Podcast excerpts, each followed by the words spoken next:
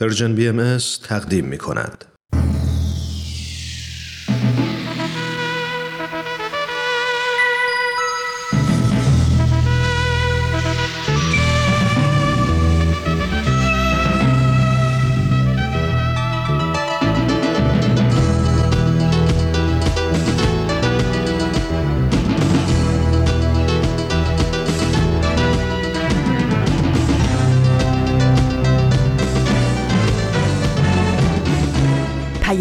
دوست. برنامه ای برای تفاهم و پیوند دلها.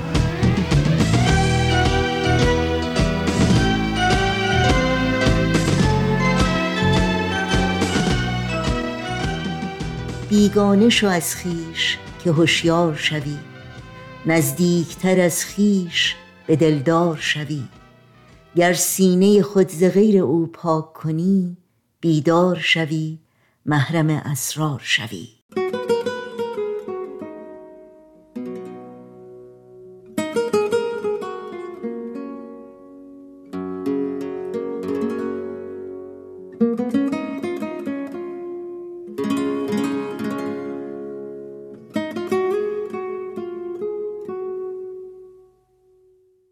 درود پرمهر ما به شما شنوندگان عزیز رادیو پیام دوست. امیدواریم در هر کجا که با ما همراه هستید سلامت و ایمن و برقرار باشید و روزتون سرشار باشه. از امید و اطمینان به فردایی بهتر و روشنتر.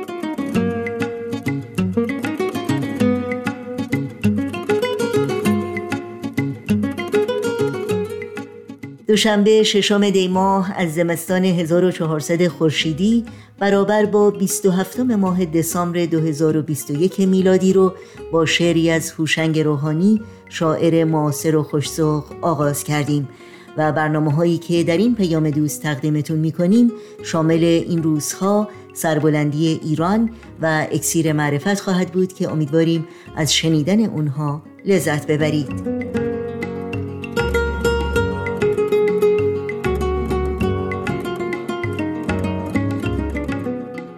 برای تماس با ما و مطرح کردن نظرها و پیشنهادهایی که در مورد برنامه ها دارید اطلاعات راه های تماس با ما رو لطفا الان یادداشت کنید.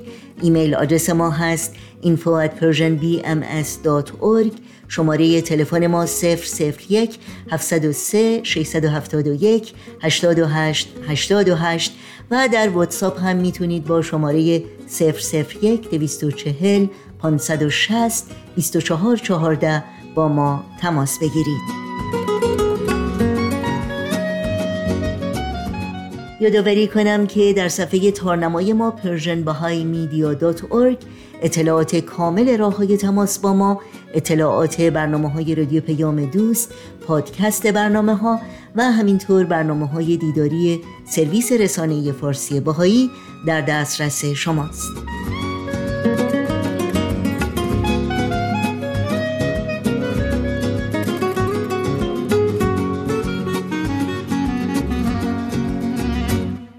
این صدا صدای رادیو پیام دوست. من نوشین هستم و همراه با همکارانم پیام دوست امروز رو تقدیم شما می کنیم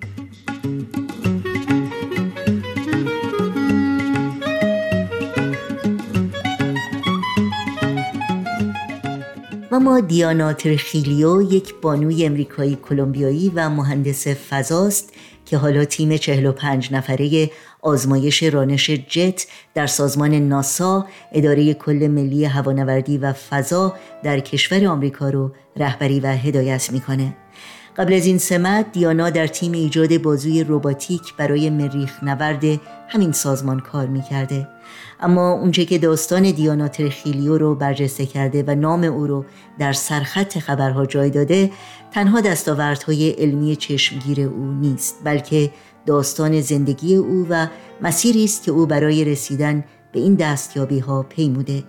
داستانی که در کتاب های علمی کودکان به شاپ رسیده تا الهام بخش و مشوق کودکان جهان باشه.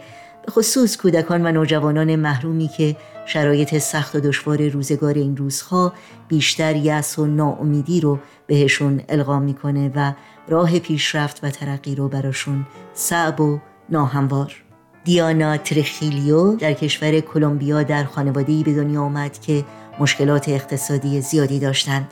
مشکلاتی که مادرش رو مجبور به ترک تحصیل کرد. دیانا که از کودکی آرزوی کشف جهان بزرگتر رو در سر می پروروند و به ریاضیات و علوم علاقه زیادی داشت در 17 سالگی به ایالت فلوریدا در آمریکا مهاجرت کرد. با 300 دلار پول توی جیبش و بدون اینکه زبان انگلیسی رو خوب بدونه. شبها به کلاس زبان انگلیسی می‌رفت و روزها به عنوان خدمتکار در خانه ها کار می‌کرد تا بالاخره وارد دانشگاه شد. در دانشگاه بود که برای ورود به آکادمی ناسا تقاضاش رو فرستاد. او در حقیقت اولین زن هیسپانیک یعنی از مردم اسپانیولی زبان و یا پرتغالی زبان کشورهای آمریکای لاتینه که تونسته وارد این آکادمی بشه و تنها یکی از دو دانش آموزیه که در پایان این دوره به استخدام سازمان ناسا در اومده. در مصاحبه با شبکه CBS از رسانه های شناخته شده و معتبر آمریکا دیانا رمز موفقیتش رو اینگونه توضیح میده. من همه چیز رو به عنوان یک فرصت برای پیشرفت در راهم دیدم. هیچ وقت به خودم نگفتم باورم نمیشه که دارم حمام و یا توالت یک خانه رو تمیز می‌کنم. بلکه خوشحال بودم که شغلی دارم و می‌تونم غذا بخرم و مکانی برای خواب داشته باشم.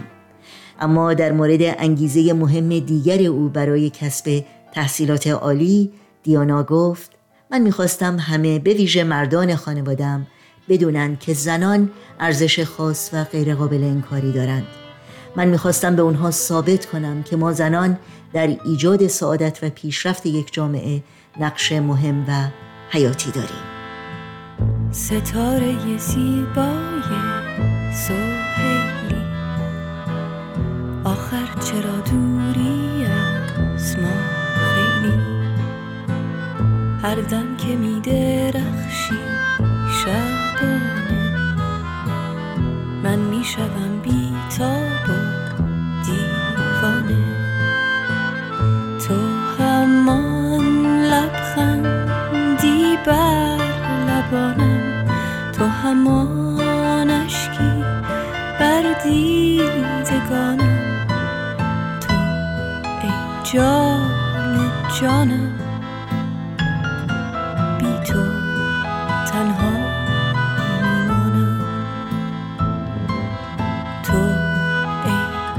جان جانم بی تو تنها میمانم. تک برگ سبز باغ انارم. من یه درختم که ریشه ندارم. در این اندوه سرد مه یادگار بهارم. بیا تا در آغوشت بگیرم. بیا تا در آرزویت نمیرم. تو ای جان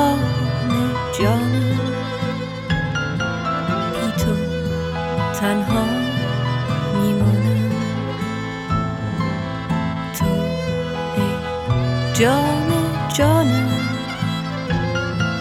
بی تو تنها شنوندگان عزیز برنامه این ساعت پیام دوست این دوشنبه بخش دیگری است از مجموعه خوب سربلندی ایران. با هم بشنویم.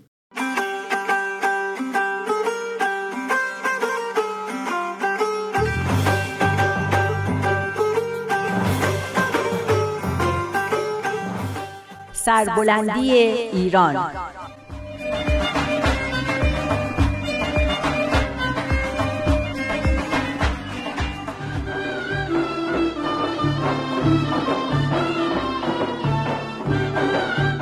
تهیه کننده و کارگردان امیر یزدانی.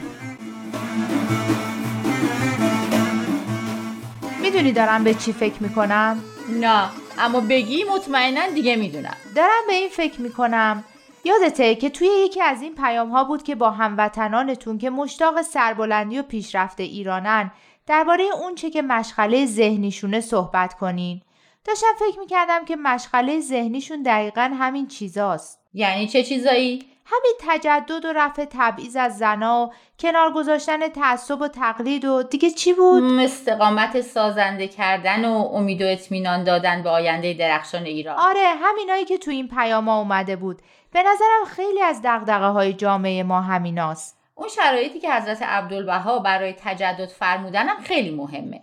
حکومت قانون و مردم سالاری رعایت حقوق بشر و مدارای مذهبی و رفاه اجتماعی ترویج صنایع و فنون مفید و تعلیم و تربیت عمومی و پیشرفت اقتصادی. همینا بود نه؟ آره فکر کنم همینا دفعه اول که دیدم نوشته درباره مشغله ذهنی هموطنانتون باهاشون صحبت کنین زیاد بهش دقت نکردم چون فکر کردم با شما بهاییاست اما می‌بینم مشغله ذهنی ایرانیانی که به دنبال پیشرفت ایران هستن همین چیزاست. همه هم می‌تونن دربارهش صحبت کنن. حتی من. درسته. چرا نکنن کلید پیشرفت و ترقی ایران تو همین چیزاست. در واقع گیر جامعه ما تو ایناست. باید بریم سر همین گیر و گره ها و اینا رو باز کنیم تا ایران آزاد بشه برای پیشرفت.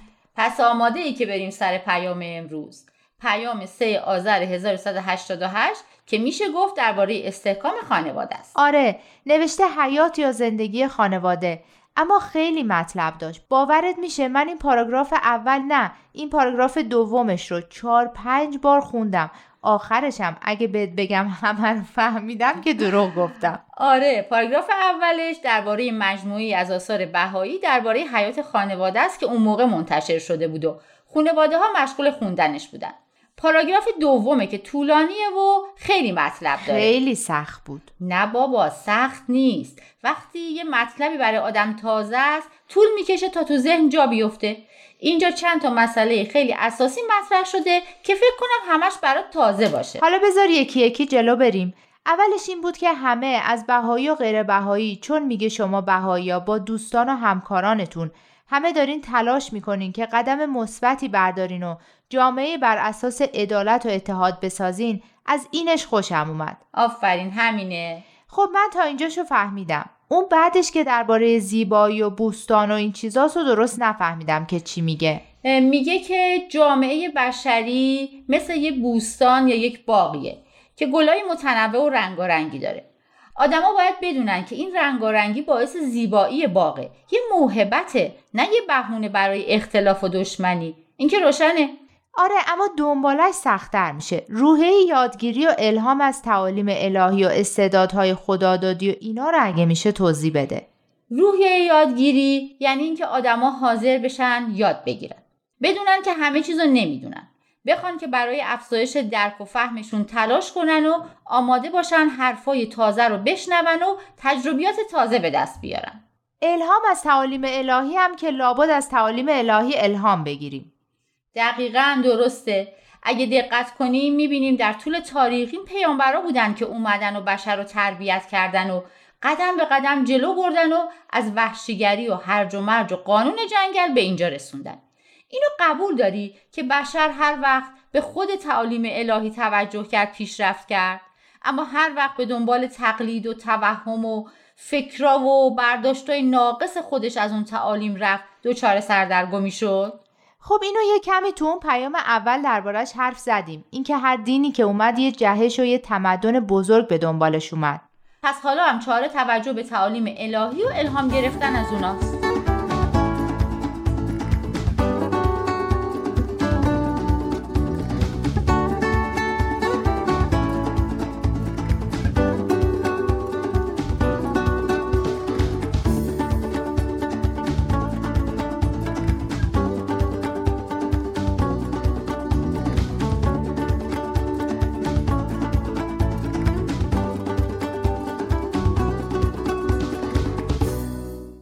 تعالیم الهی همینه که چند دقیقه پیش داشتیم دربارش صحبت می‌کردیم. از مردم سالاری و حقوق بشر و برابری زن و مرد و این چیزا من کاملا قبول دارم که با الهام از این تعالیم میشه یه جامعه پیشرو درست کرد. خب تا حالا شد الهام گرفتن از تعالیم الهی.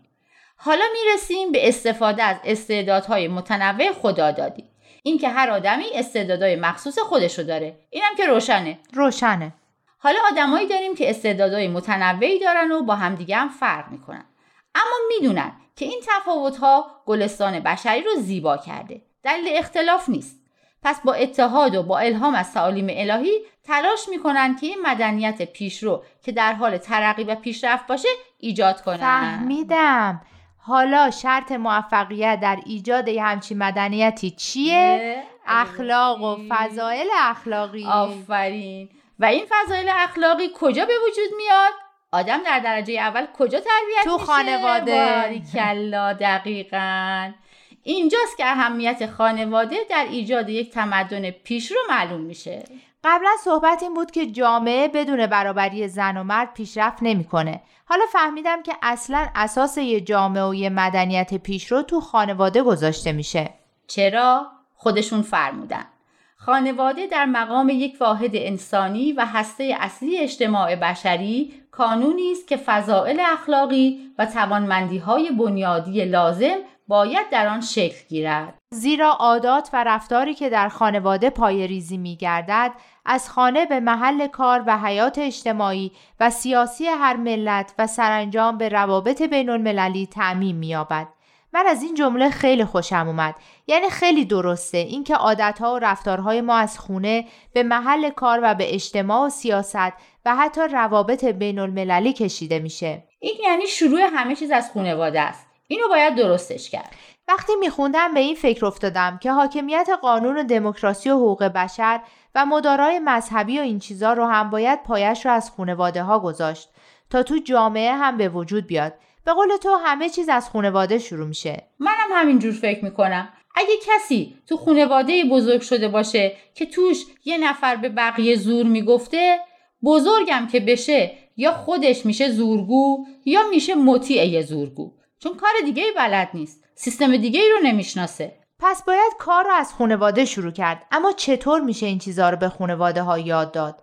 همینطور که اینجا هم نوشتن اوضاع خانواده ها خیلی خرابه. کار به این آسونیا نیست. آره فرمودن که ضعف پیوند روحانی تو خانواده ها و رعایت نکردن حقوق زنا و بچه ها باعث شده که زنا و بچه ها مورد تحقیر و خشونت قرار بگیرن و از همینجا خشونت و بدرفتاری به سطح جامعه هم کشیده بشه.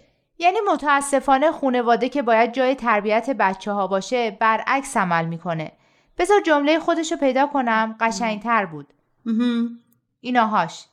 در چنین جوی خانواده که بهترین محیط برای آموختن اصل مشورت و تصمیم گیری جمعی است خود عاملی در جهت پرورش و تداوم استبداد در جامعه می گردد.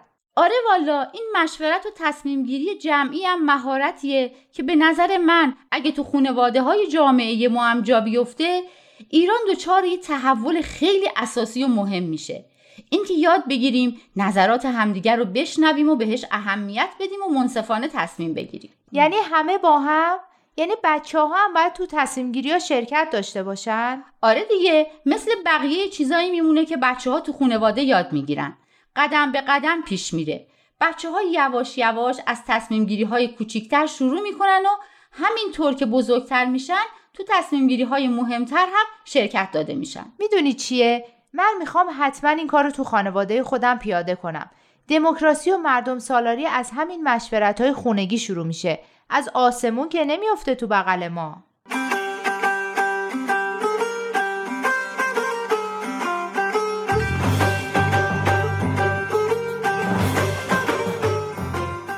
برنامه سربلندی ایران بود که از رادیو پیام دوست شنیدید. فراموش نکنید که شما می‌تونید با همه برنامه های رادیو پیام دوست و برنامه های دیداری سرویس رسانه فارسی بهائی در شبکه های اجتماعی فیسبوک، یوتیوب، ساوند کلاود، اینستاگرام و تلگرام زیر اسم Persian BMS همراه باشید و با ما تماس بگیرید. آدرس تماس با ما در پیام رسان تلگرام هست at Persian BMS contact.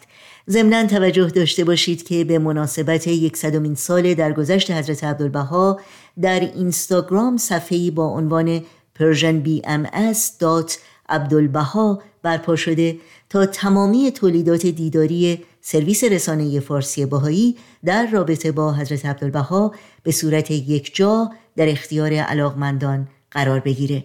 از شما دعوت می کنیم حتما سری به این صفحه بزنید برنامه ها رو به اشتراک بگذارید و این سفر رو به دوستان خودتون هم معرفی بکنید تا با زندگی، شخصیت و اقدامات مهم حضرت عبدالبها بیشتر آشنا بشن. شما شنوندگان عزیز رادیو پیام دوست هستید. در ادامه برنامه ها با ما همراه بمونید. از کدوم خاطر برگشتی به من؟ که دوباره از تو رویایی شدم. همه دنیا نمی‌دیدن منو. من کنار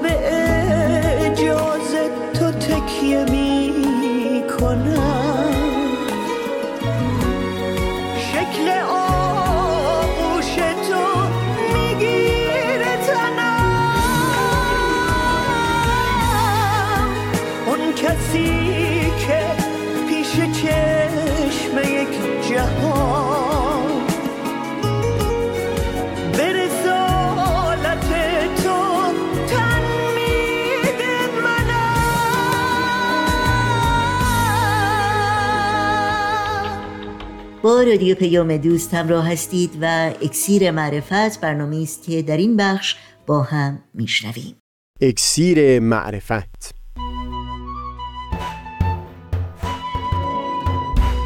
مروری بر مزامین کتاب ایقان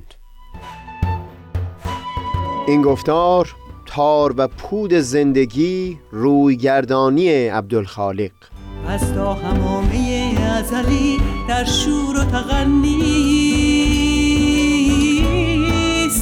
گوش قلب را از سروش او بی بهره مکن. از تا همامه ازلی در شور و تغنیست گوش قلب را از سروش او بی بهره مکن. قلب را او بی مکن.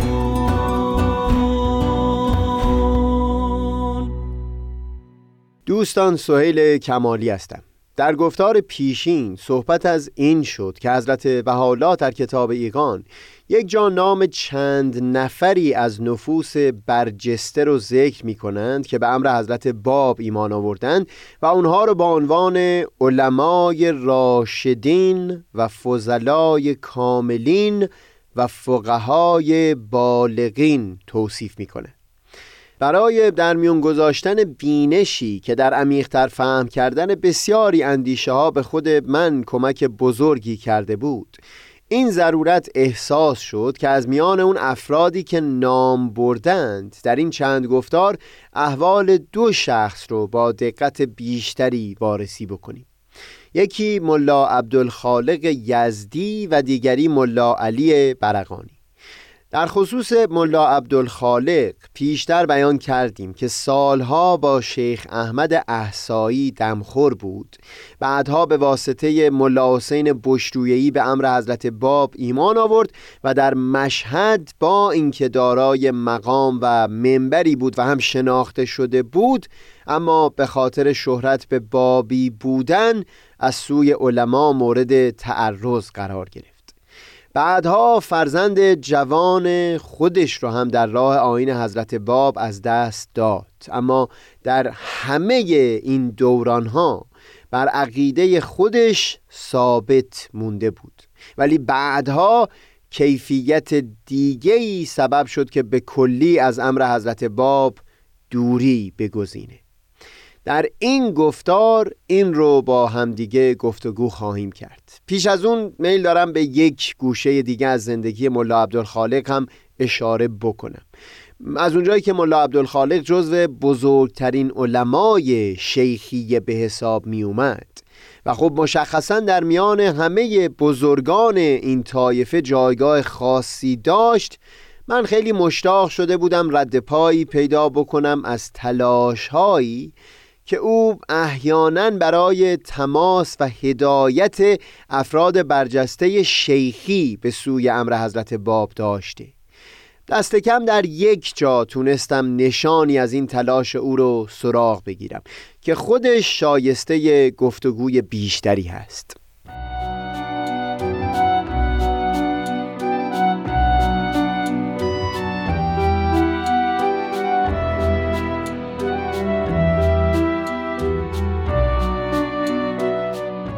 در میان نسخه های خطی نامه ای از نظر من گذشت به قلم حاج محمد کریم خان کرمانی که در پاسخ نامه ای از سوی همین ملا عبدالخالق نوشته شده بود. ما یک وقتی در همین سلسله گفتارها درباره محمد کریم خان به تفصیل سخن خواهیم گفت چون نامش در کتاب ایقان به میان آمده. او در این زمان یعنی معاصر ظهور حضرت باب در میان افرادی که به دیانت حضرت باب ایمان نیاورده بودند اگر نگیم شناخته شده ترین چهره بود دست کم جزو سه چهار نفر شناخته ترین چهره ها بود لاقل در میان شیخیه. از این نامه‌ای که حاج محمد کریم خان نوشته پیداست که ملا عبدالخالق در سال اول ظهور نامه‌ای به او نوشته و در اون بیان کرده بود که مردد هست و در امر متوقف مونده. سالها بعد باز عبدالخالق نامه دیگهی به حاج محمد کریم خان نوشته که گویا در اون هم باز بیان کرده که من هنوز به طور کامل امر باب رو تصدیق نکردم اما متوقف هستم. با توجه به اینکه ملا عبدالخالق به خاطر شهرت بابی بودن از سوی علمای مشهد مورد آزار قرار گرفته بود و همین که می‌دونیم که با وجود همه تعرضها باز هم از ترویج آین بابی بر منبر خودداری نمی کرد در اون نامه‌ای که به حاج محمد کریم خان نوشته بود باید قدری بیشتر تأمل کرد. برای من تقریبا جای تردیدی نیست که ملا عبدالخالق می‌خواست از این راه مخاطب نامه رو هوشیار بکنه که به حقیقت آین حضرت باب شایسته تحقیق و تفحص درخوری هست و اینکه نمیشه به آسودگی از کنار اون گذشت.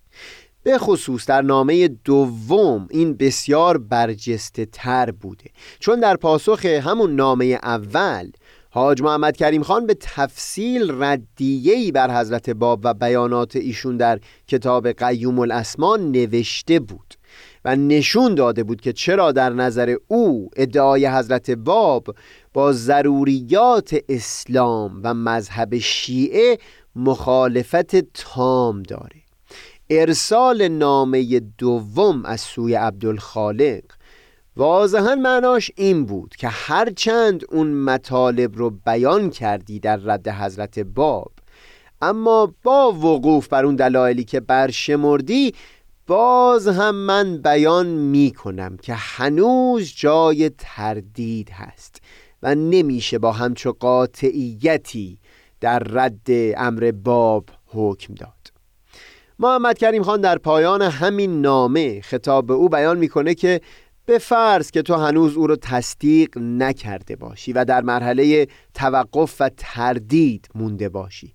همین خودش نشان شک تو در ضروریات دین هست. اما در طول نامه با او به این لحن سخن میگه که عبدالخالق هم از بابی هاست و بعد شروع می‌کنه اعتقادات او به عنوان یک بابی رو نقد کردن. با توجه به فرجام کار ملا عبدالخالق اشاره به چند تا از موارد نقد حاج محمد کریم خان خالی از لطف نیست.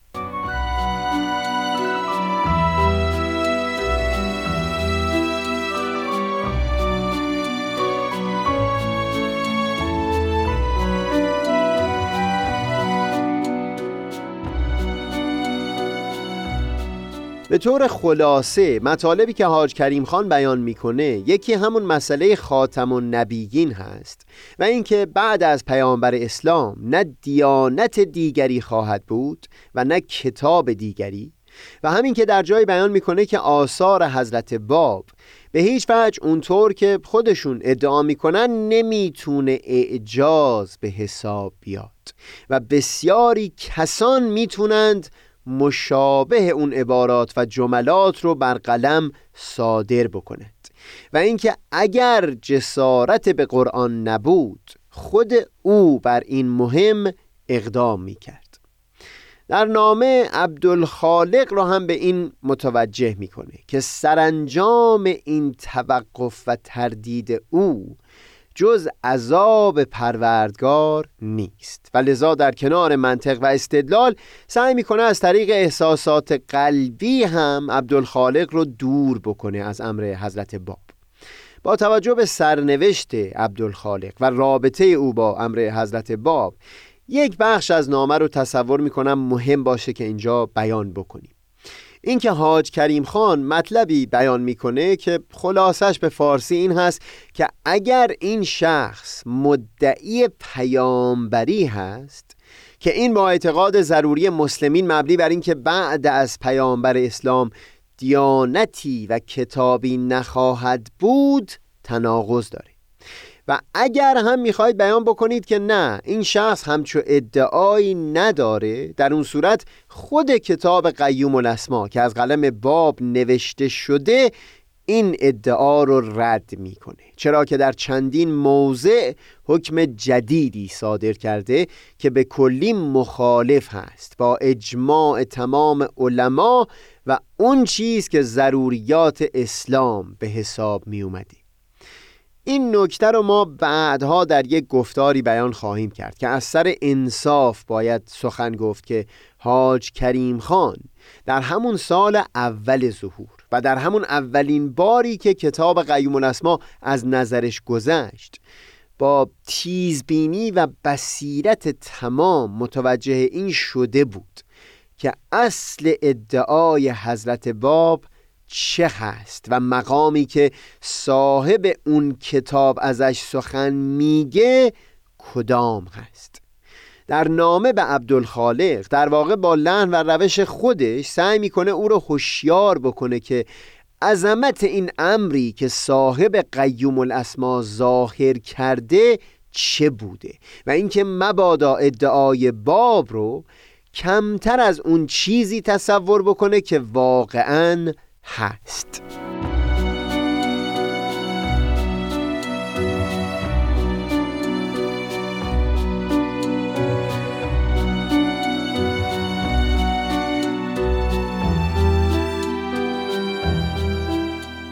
این بخشی از زندگی عبدالخالق که الان تعریف می کنم زیاد وقتی از شهادت فرزندش در واقعی مازندران نگذشته. حتی امکان این هست که هنوز فرزندش در قید حیات بوده باشه. منتها دیگه راه خروجی برای اون متصور نبود و حکما جانش رو در قلعه از دست می‌داد. حضرت بهاءالله یک وقتی برای جناب نبیل زرندی تعریف کردند که یک روز جناب وحید دارابی در تهران آمدند پیش اون حضرت. در دستشون لوحی بود از حضرت باب. و بیان کرد که این لوح باید به دست ملا عبدالخالق برسد. حضرت بهاءالله از جناب وحید پرسیدند که آیا باید خود شما برسانید یا دیگری؟ پاسخ داد که حضرت باب به من امر فرمودند که برسانم. حضرت بهاءالله وحید رو از محل اقامت ملا عبدالخالق در تهران خبردار کردند. وحید برگشت و گفت که لوح حضرت باب رو به دست خود مخاطب لوح رساند. عبدالخالق چون می‌خواست وضوع بگیره لوح رو گرفت گذاشت بالای پنجره اتاق که بعد از نماز اون رو بخونه. جناب وحید دیگه صبر نکرد و بیرون اومد.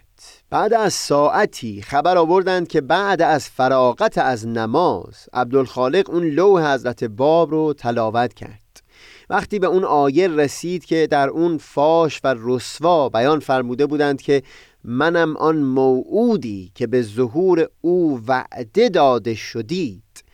لوح رو بر زمین انداخت و فریاد برآورد که ای داد که پسرم به ناحق کشته شد. برخلاف یک دو تاریخ که اشتباها ضبط شده اونطوری که در همه نسخه هایی که از کتاب های او در دست هست نوشته شده ملا عبدالخالق در سال 1268 در مشهد وفات کرد. یعنی حدود چهار سال بعد از دریافت اون لوح حضرت باب. و بعد از اینکه تاب و تحمل مقامات عالیتر حضرت باب رو نیاورده بود. این نکته برای من جالب بود که در همون عریضه‌ای که او حضور حضرت اعلی فرستاده بود بسیار بر مقام بابیت تأکید شده بود. بگذارید در خصوص ملا عبدالخالق بیانی از حضرت بهاءالله را در اینجا نقل بکنیم که در خصوص همین تاب نیاوردن مقامات عالی حضرت باب بیان مطلب فرمودند. و اینکه روی گردان شدن او از امر حضرت باب سبب شد برخی کسان در عرض تا یعنی تهران از آین الهی دور بشند. ملا عبدالخالق که از مشایخ شیخیه بود در اول امر که نقطه اولا روح و ماسواه و فداه در قمیس بابیت ظاهر اقبال نمود. و عریضه معروض داشت. از مستر عنایت کبرا ذکرش نازل و بر حسب ظاهر کمال عنایت نسبت به او مشهود تا آنکه لوحی مخصوص او ارسال فرمودند. در او این کلمه اولیا نازل. قوله تعالی اننی انا القائم الحق الذی انتم به ظهورهی توعدون. بعد از قرائت سیه زد و به اعراض تمام قیام نمود و جمعی در عرض تا به سبب او اعراض نمودند.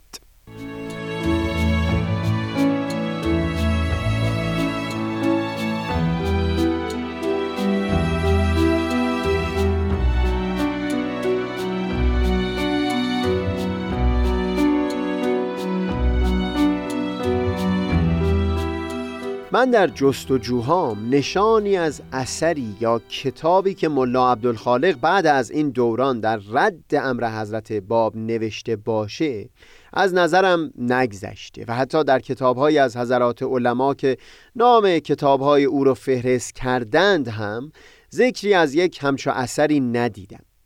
ما یک وقتی در همین سلسله گفتارها درباره مقامهای حضرت باب در سالهای ظهور با تفصیل بیشتری گفتگو خواهیم کرد و به خصوص تلاشی خواهیم داشت که بر اساس آثار پیروان اولیه بهتر فهم بکنیم که دید اونها نسبت به مقام حضرت باب چه بوده. منتها در خصوص ملا عبدالخالق همونطور که از مرور احوال او پیداست تصور می‌کنم واضح باشه که تا زمانی که مقامات ظهور حضرت باب سازگار بود با اون چیز که او از تعالیم شیخ احمد عصایی و کلا آموخته های خودش فهم کرده بود بر سر اعتقادش محکم پایداری کرد و در برابر تعرضهای علما هم پاسست نکرد. در یک دو لوح حضرت باب در خصوص مقامات علمی او شهادت دادند و او را ستودند. در جواب همون عریضه ای که عبدالخالق در ابتدای ایمان خودش تقدیم کرده بود حضرت باب نامه ای فرستادند. یا اونطور که بهایان معمولا از نامه های حضرت باب تعبیر می کنند توقیعی به افتخار او صادر کردند و به او اظهار عنایت فرمودند. در اون توقی به لحن مناجات خطاب پروردگار به این مضمون فرمودند که امروز نامه رسید از بنده تو که او را برای پیمان خود انتخاب نمودی و برای محبت خیش برگزیدی و او را به ذکر نامش در کتاب خود مخصص فرمودی. و هم در ادامه بیان می کنند که او یاری دهنده امر اون حضرت هست. منتها در مناجات درخواست می کنند که کیفیت این یاری و تقدیرات الهی رو پروردگار بر او الهام بکنه.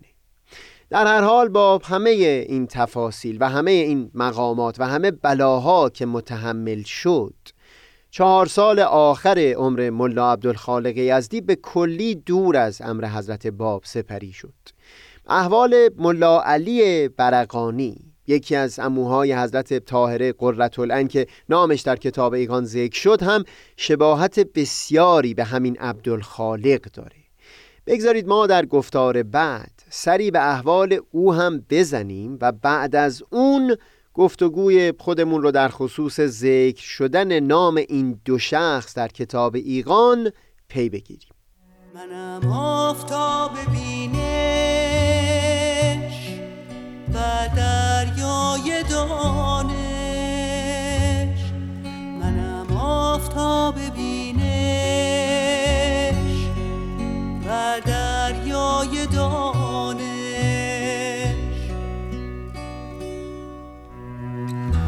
پژمردگان را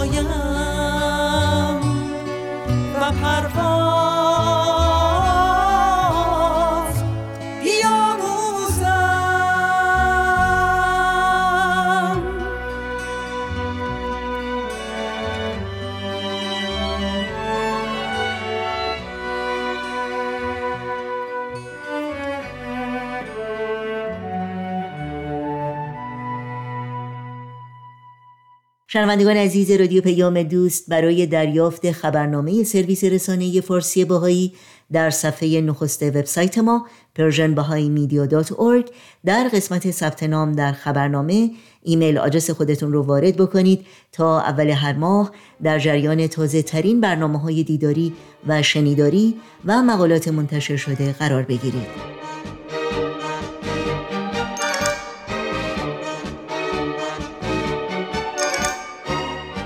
در اینجا برنامه های این دوشنبه رادیو پیام دوست به پایان می‌رسه. همراه با تمامی همکارانم از شما شنوندگان عزیز خداحافظی می‌کنیم و همگی شما رو به خدا میسپاریم. تا روزی دیگر و برنامه دیگر شاد و پاینده و پیروز باشید.